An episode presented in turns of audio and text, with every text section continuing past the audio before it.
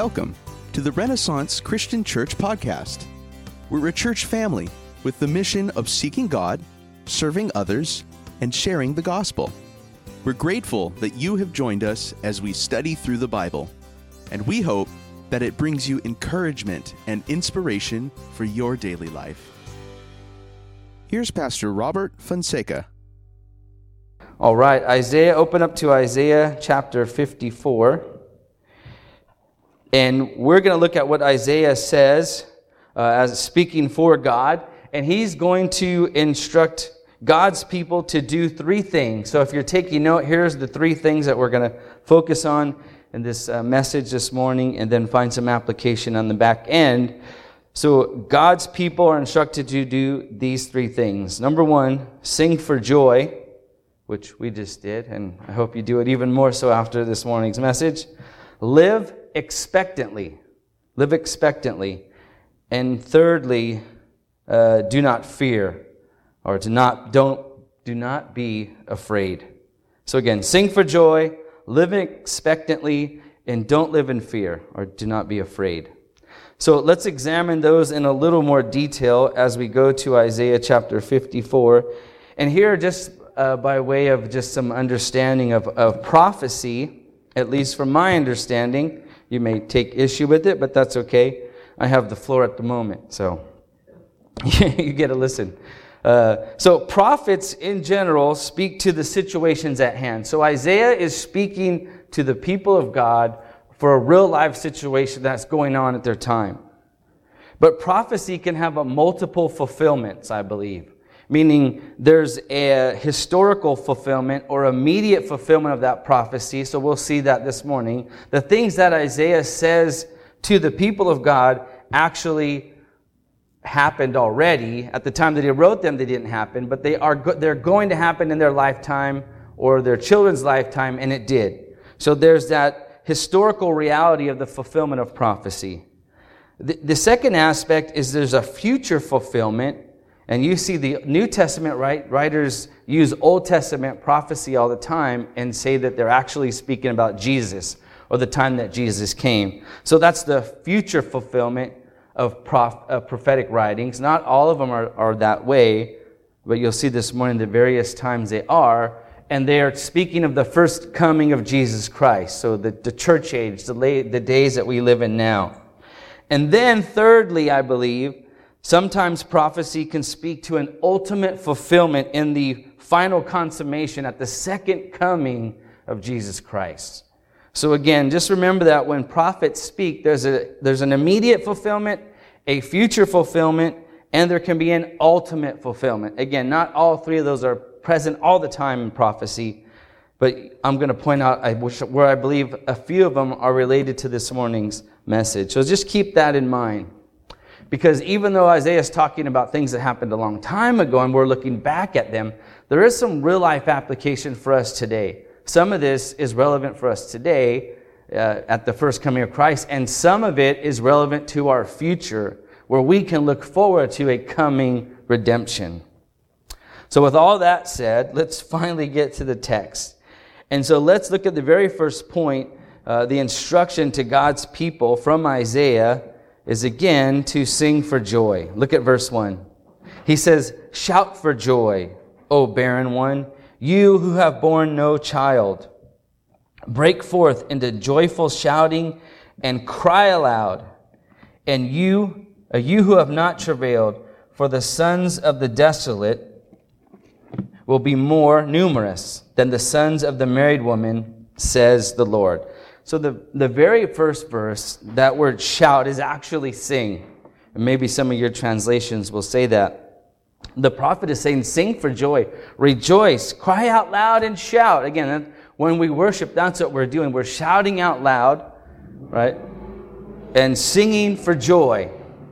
And there, there's a reason that the prophet calls God's people to do this. Or there's a reason why he has them do this. Why does he want them to sing for joy? Why should they cry out for joy?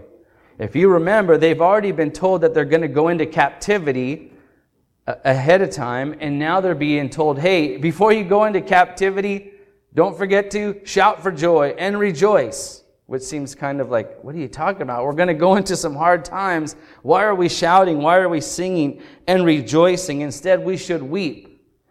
But the prophet saying, no, shout for joy. Why? Because he says to them, God ultimately is going to reverse the fortunes for his people. That's why he says uh, in at the latter half, half of verse 1, you who have not travailed and you who have borne no children. So remember, in the covenant blessings of God, children are a blessing from the Lord. So a lot of times in the Old Testament, when a woman didn't have a child, she was mourning and sad and looked at it like, oh, the Lord's not having favor on me. And so when the prophets speak of that's what they're saying. God is going to have favor on his people now. He's going to reverse the fortunes, so to speak, of his people. So that's why he's saying rejoice because those of you who didn't have children, in one sense, are now going to have children. God's going to reverse the fortunes of his people. And it doesn't specifically mean, oh, you're going to have a baby now. No, he's using that to describe God's covenant blessings with his people. He's going to turn this bad news into good news. He's going to multiply his people. Again, this is a covenant blessing of the Lord. So that's why he says, shout for joy. And every often, I, I just notice this throughout the te- throughout this chapter.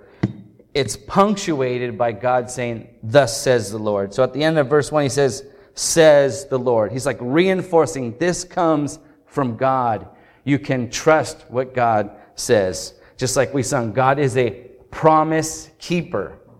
And Isaiah is telling Israel that, that God is a promise keeper. Thus says Lord, or God has just spoken these words.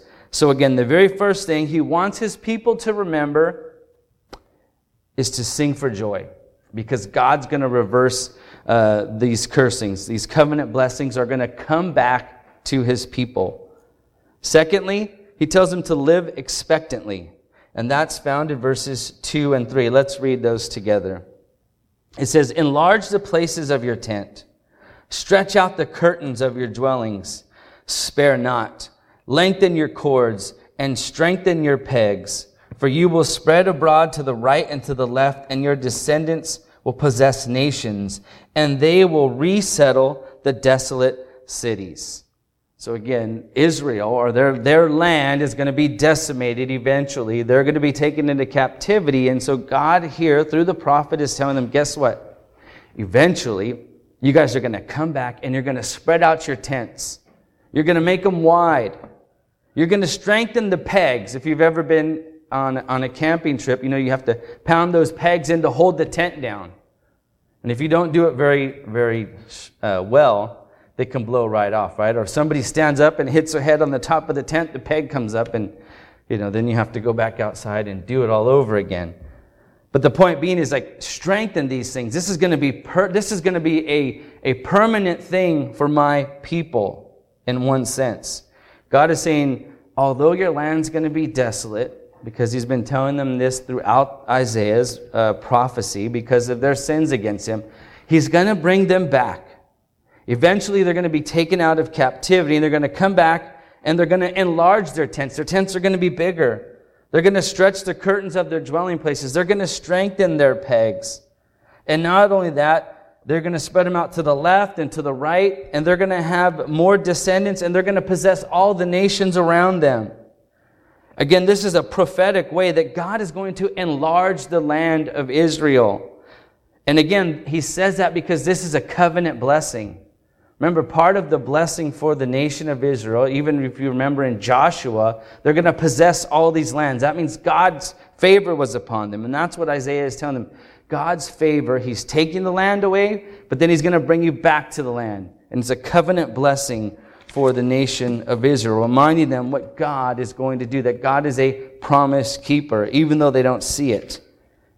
Right? Even though they're about to go into captivity. And this, this is one area that alludes to a future blessing given to Israel, that they will engulf all the nations. And we'll talk about that a little bit more and how that relates to us.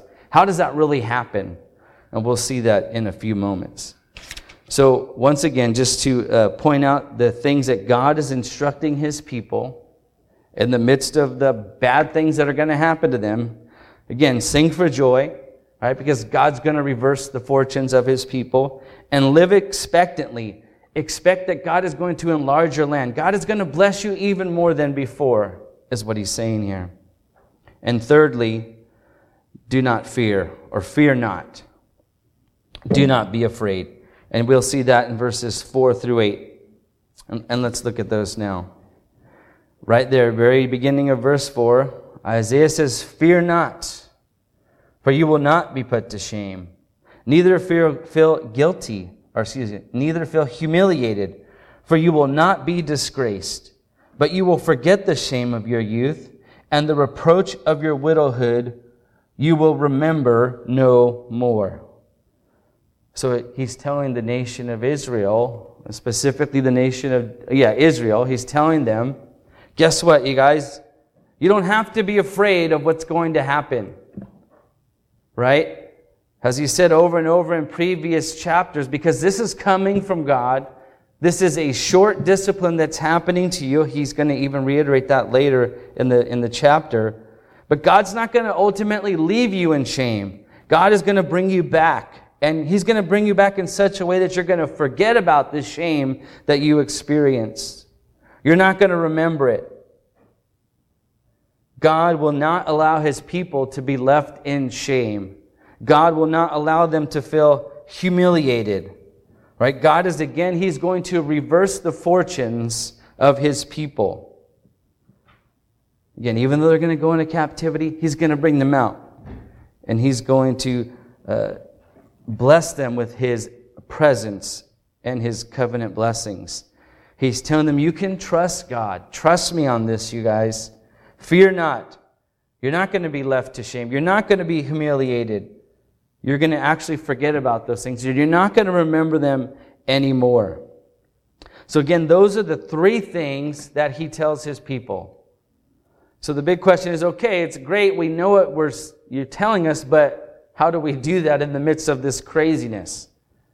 And that's what Israel's saying. Okay, we hear these things, Isaiah, but guess what? We're still going into captivity.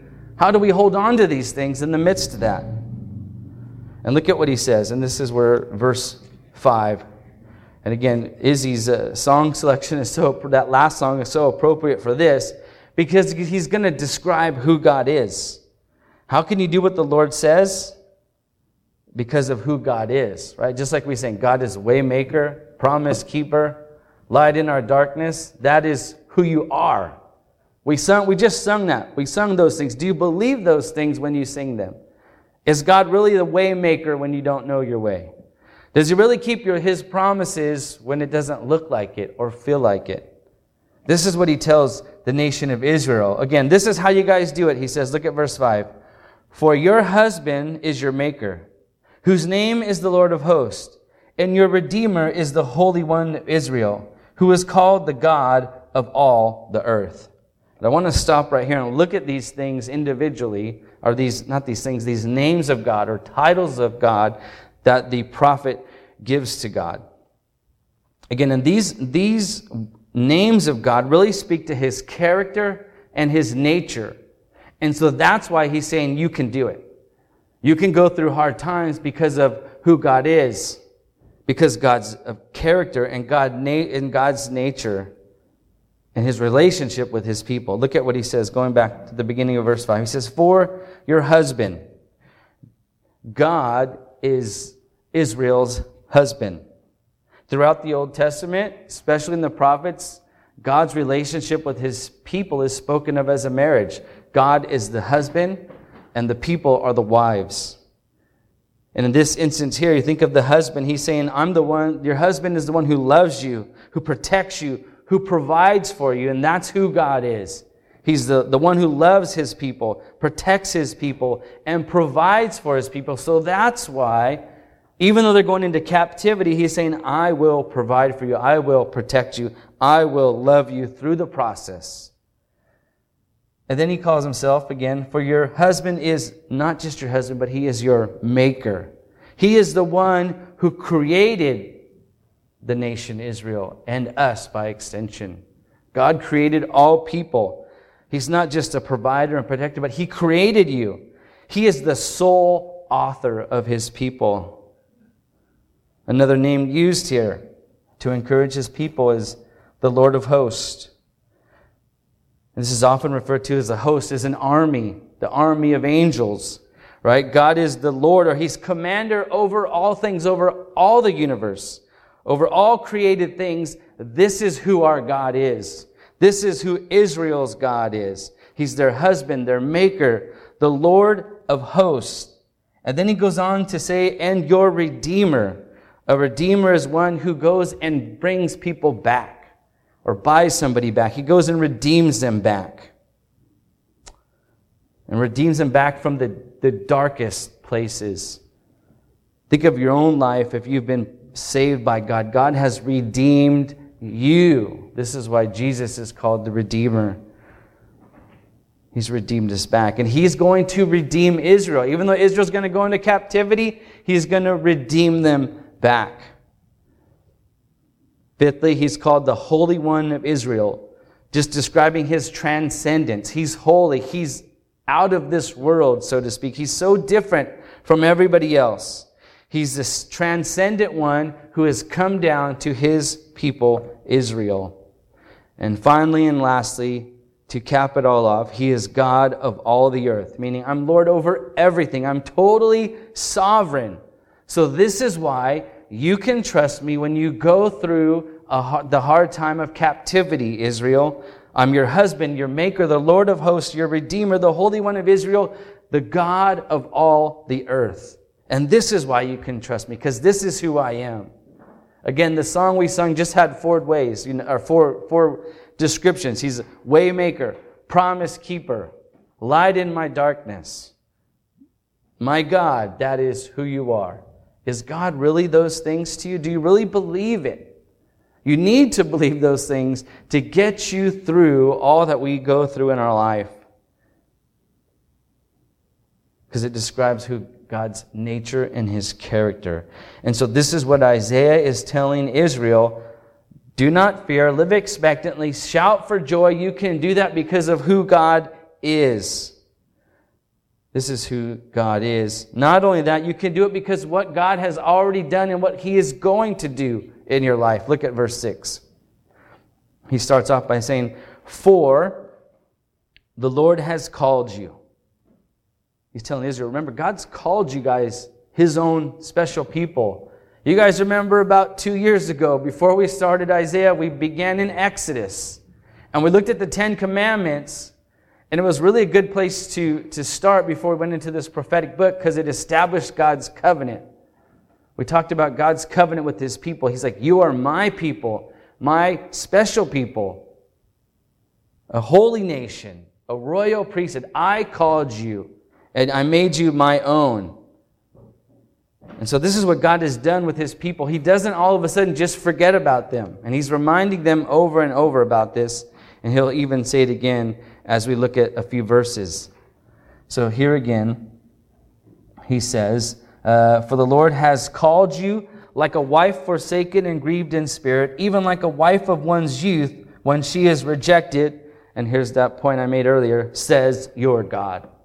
This is what God says. This is what I say the Lord speaking.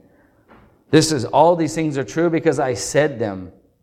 And then he goes on, well, not only because what God has done, but what God is going to do for his people. And that will take us from verse 7 to verse 10. Let's, uh, let's, read, let's read on. Verse 7. For a brief moment I forsook, I forsook you, but with great compassion I will gather you. In an outburst of anger, I hid my face from you for a moment.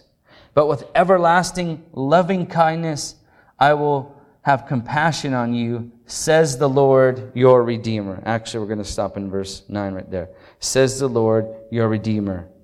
God is saying here, you can trust me because what I'm going to do. I'm going to discipline you, and He's telling them, I'm disciplining you for a brief moment in verse 7. I forsook you for a brief moment. I'm going to allow you to go into captivity, but it's going to be short time. Right? Parents don't discipline their children indefinitely. Right? You get put on restriction for a week, month. If you're really bad, a few months. I mean, I don't know.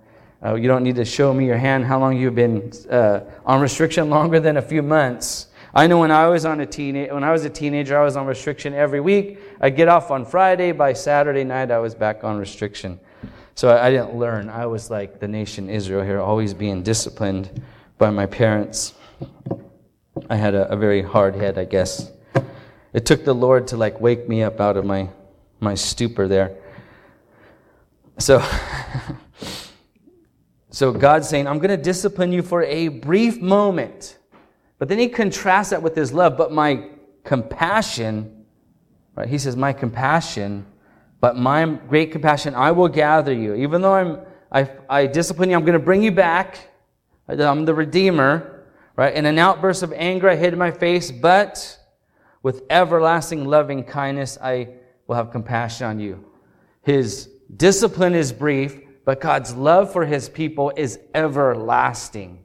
Again, just like a parent, right? Your anger with your children is but for a moment. At the time, it may seem like a lifetime to the kids, but it's for a moment, and your love for them is everlasting. It will never, ever die, right? Even when they move out, find somebody else, and, and they're out of your life, you know, so to speak, you still are going to have an everlasting love for them. How much more is God's love for his people? For a brief moment, he will discipline them.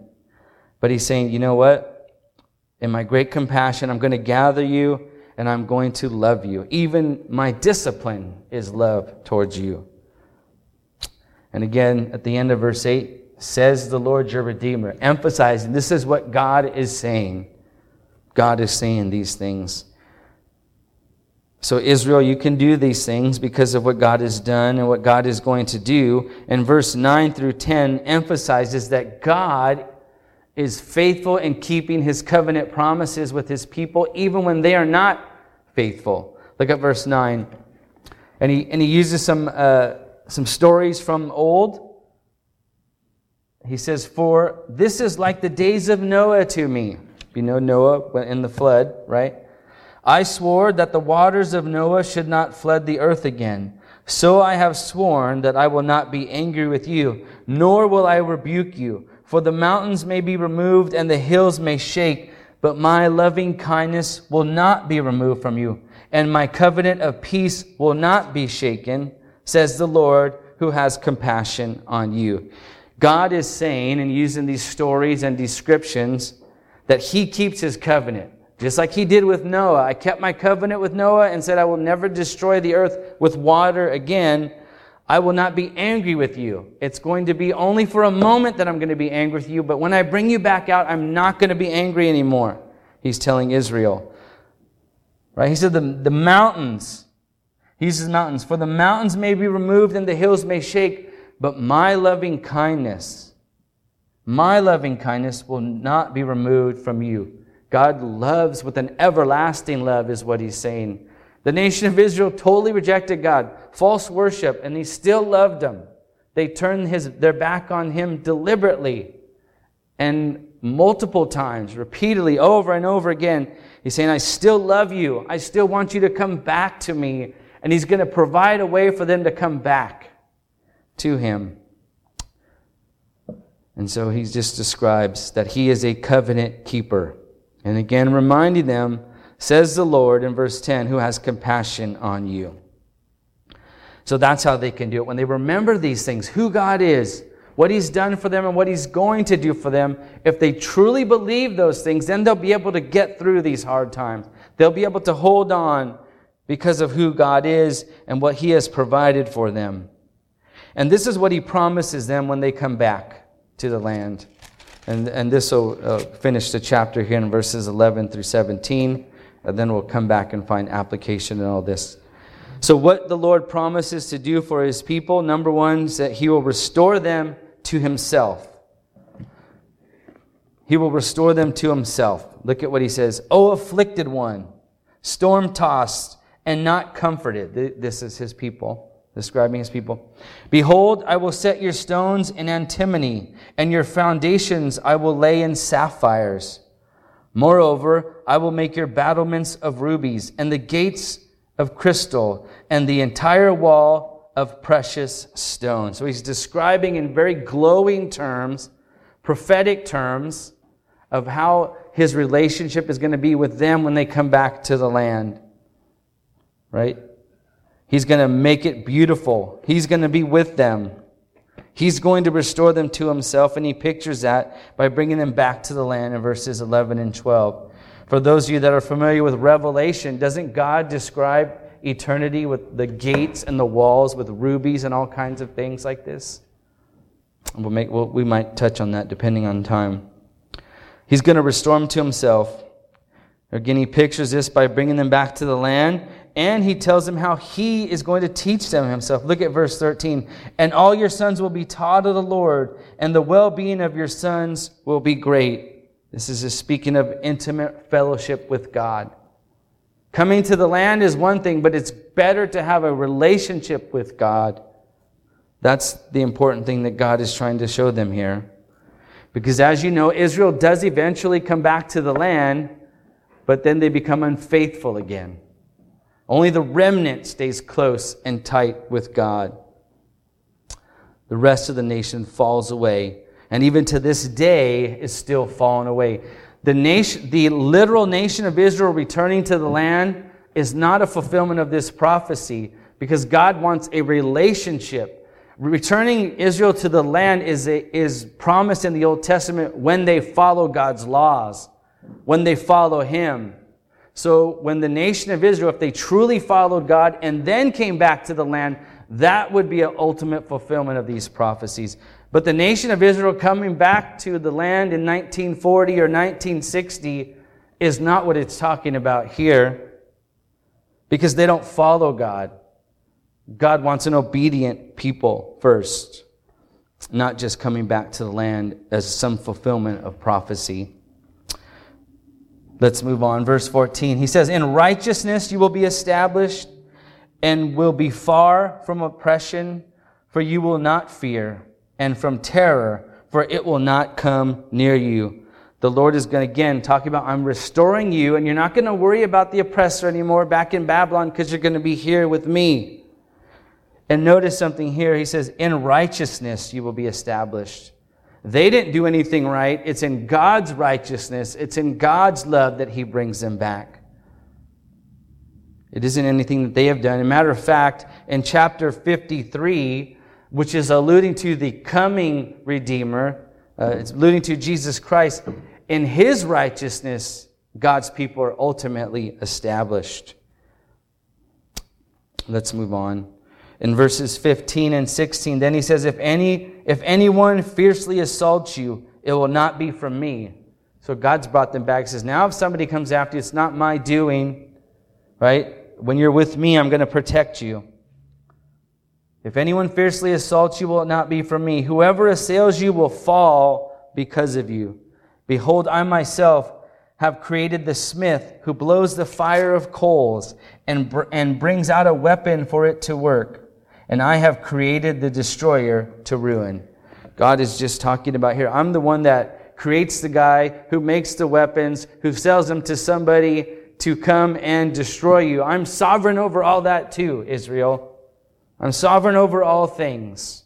And God has said this over and over in Isaiah that He's the one that brought the Assyrians, He's the one that brought the Babylonians to oppress Israel. God is in control of all these things. And then he concludes and says that all these things are going to be theirs when they come back to their physical land. And we'll talk about it, how it finds fulfillment in Jesus Christ and even in the future in a few moments. And he says, No weapon that is formed against you shall prosper, and every tongue that accuses you in judgment you will condemn. Again, God's protection. He restores them to himself and promises them protection. And he says, This is the inheritance, uh, this is the heritage of the servants of the Lord, and their vindication is from me, declares the Lord. The Lord is telling them right here that this is your inheritance when you come back to me. The land is a symbol of me coming back to me. You are going to get this inheritance, my presence with you, my divine favor. And their vindication is from me. A better word for vindication, this is a translator's, uh, many commentators say this is a translator's error. A better word for this, and maybe it's in some of your translations, is righteousness. He's saying, and their righteousness is from me. And this goes with verse chapter 53, where it talks about God's righteousness or God's wrath being poured on his righteous servant and us obtaining God's righteousness. So our inheritance is fellowship with God and taking on his righteousness. And this is what he says to the nation of Israel. And then again, just to point out, he says at the very end, declares the Lord. Again, emphasizing this comes from God.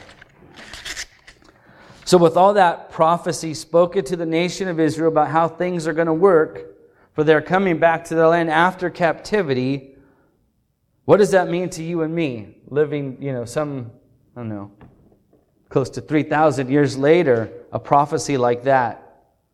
Well, maybe you could tell as I was talking and going through it that a lot of these things foreshadow a greater redemption. Like I said, there's an immediate fulfillment of prophecy but then there is a future fulfillment and then a ultimate fulfillment. And I want to point those things out as we move into application for us this morning. Again, all these, these stories here, this story, I believe, is a foreshadow of a greater redemption that's available to all people. And this came about at Christ's first coming. It was inaugurated at Jesus' first coming. And so, with that in mind, the things that Isaiah told his people to do, we, we can do as well. And that would be, no, you know what? Today we can sing. Today we can shout for joy. Why? Because we have been saved. We have been called as God's people. We are the future fulfillment of this prophecy here in Isaiah 54.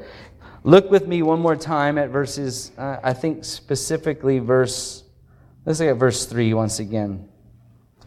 Remember, I had mentioned enlarge the place of your tent, stretch out the curtains of your dwellings, and spare not. Lengthen the cords and strengthen your pegs. God is talking about, hey, I'm going to bring you back. I'm going to bring you to myself, but I'm also going to bring other people into this. Look at verse 3. For you will spread abroad to the right and to the left, and your descendants will possess nations and they will resettle desolate cities. This is prophesying of God's uh, presence going out to other people outside of the nation of Israel. This is what I believe he's talking about. It's going to spread through other nations, right? You're going to, your descendants will possess nations. A strengthening of God's kingdom through the nation of Israel. And where can you see that fulfilled? Remember in Acts chapter 1, verse 8, what did Jesus tell the disciples when they were looking for the kingdom of God? Are you going to now restore the kingdom of God? What did he say in Romans chapter, excuse me, Acts 1, verse 8? He says this to them. He says, You shall be my witnesses, both in Jerusalem and Judea and Samaria. So it's expanding, right? His witness and even to the remotest parts of the earth. I believe this is what Isaiah is alluding to here in Isaiah 54 that God's people are going to spread out and go into other nations through the proclamation of the gospel. A matter of fact, the Apostle Paul, I believe, says this in Ephesians chapter 2. Turn there with me. Ephesians chapter 2. Look at verses 11 through 14.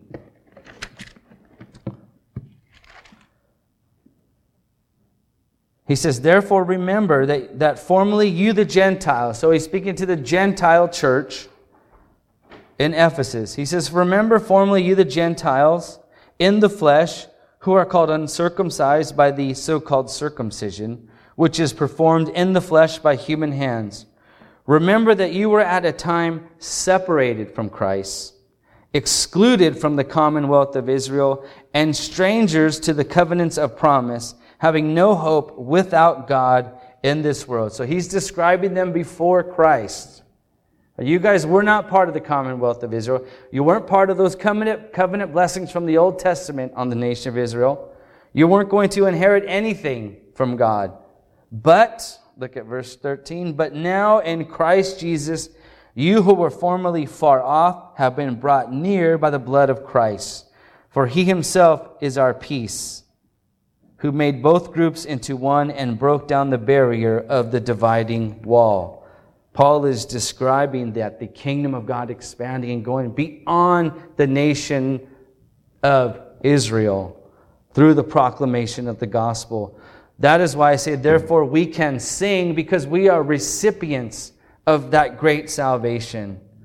We are now one with the, believer, with the believers in the nation of Israel.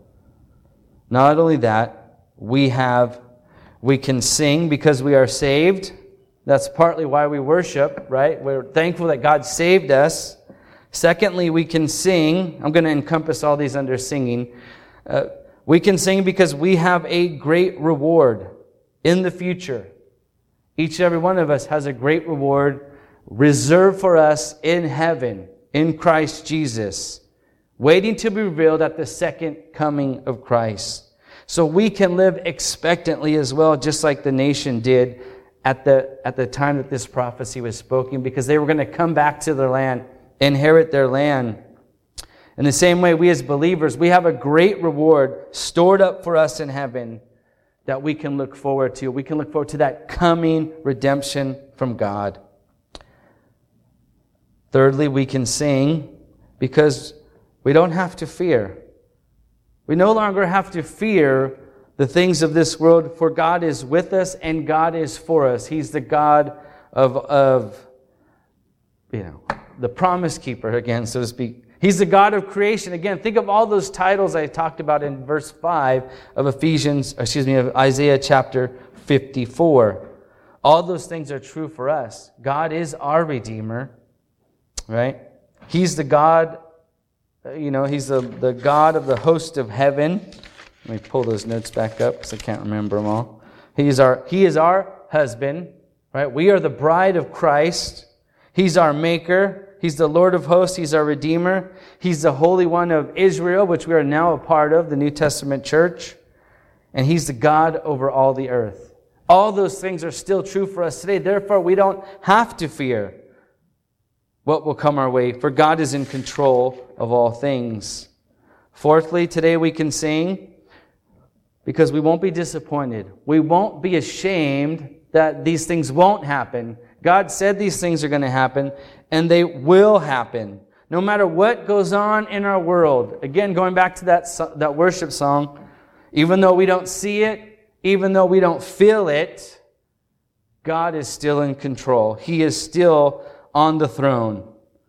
Turn with me to Ephesians uh, chapter 4. Let's look at verses 8 through 12 and then verses 17 through 16. Second, did I say Ephesians? I think I did. I meant Second Corinthians if I did. Second Corinthians chapter 4, verses 8 through 12. The Apostle Paul talking about, just describing his ministry to the church and the things that they're going through Look at what he says in verse 8. We are afflicted in every way, but not crushed, perplexed, but not despairing, persecuted, but not forsaken, struck down, but not destroyed, always carrying about in the body, excuse me, in the body the dying of Jesus, that the life of Jesus also may be manifested in our body. He goes on to say, For we who live are constantly being delivered over to death for Jesus' sake, that the life of Jesus also may be manifested in our mortal flesh. So death works in us, but life in you. The Apostle Paul is saying he's going through some severe persecution. Him and the others that are in ministry. He's saying bad things are happening, but we're down, but we're not out. Right? We've been knocked down, but we haven't been knocked out. And he goes on in conclusion, drop down to verse 17. He says, For momentary light affliction is producing for us an eternal weight of glory far beyond all, comprehend, uh, all comparison. While we look not at the things which are seen, but at things which are not seen. For the things which are seen are temporal, but the things which are not seen are eternal. The Apostle Paul is saying, We're not going to be ashamed. We're not going to be disappointed because what God has reserved for us blows away anything that we suffer here. We suffer, he says, momentary light affliction. And that could describe all the things that we go through in our life. No matter, and I'm not belittling them because I know they can be severe, right? We've lost loved ones. We suffer mentally, physically, emotionally. But compared to all that's reserved for us in Christ, these are momentary light afflictions. The Apostle Paul is saying, keep our mind focused on the coming redemption, and we'll be able to get through these things because of what Christ has done. Again, because thus says the Lord. Right? It's not just like we hold on to these platitudes like God's going to get me through. God's, you know, God give God the wheel, that type of thing. No. It's because of what he's done already we trust him. We know that we will not be disappointed. And, and next, today we sing, right? We sing for the coming redemption. So again, I had mentioned at the very beginning, there is an immediate fulfillment. There's a future fulfillment in, at the first coming of Christ, but there is a ultimate fulfillment at the second coming of Christ where all these promises will be uh, realized in a greater way, in a everlasting and eternal way. Because all these things that we've talked about now, right, were great rewards, nothing to fear, not being disappointed, being redeemed.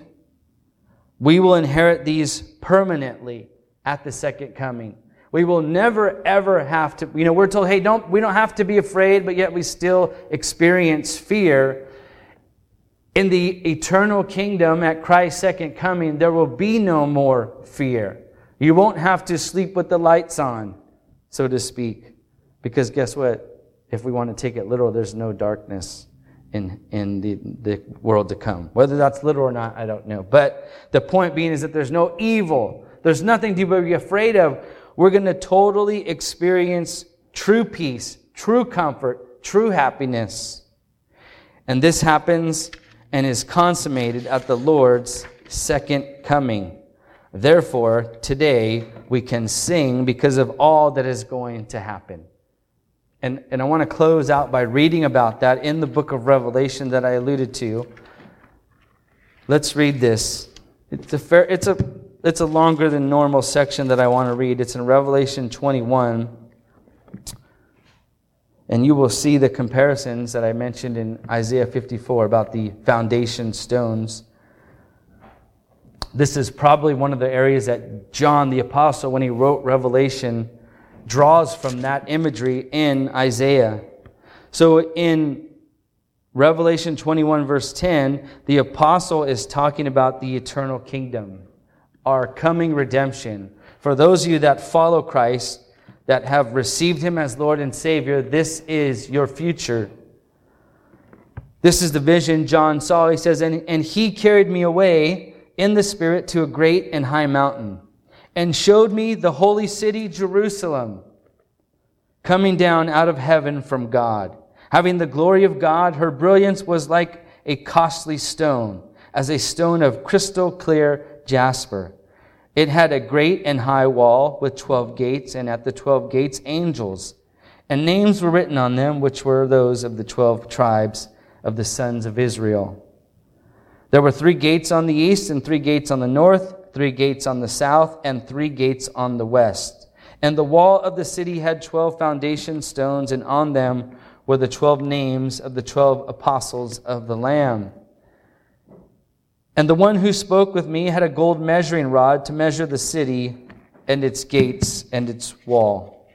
And the city is laid out as a square, and the length is great as the width. And the measured and he measured the city with the rod fifteen hundred miles. Its length and width and height are equal. He measured its wall seventy-two yards according to human measurements, which also which are also angelic measurements. And the material of the wall, and this is where it gets similar to Isaiah. The material of the wall was jasper, and the city was pure gold, like clear glass. Clear glass. The foundation, the foundation stones of the city wall were adorned with every kind of precious stone.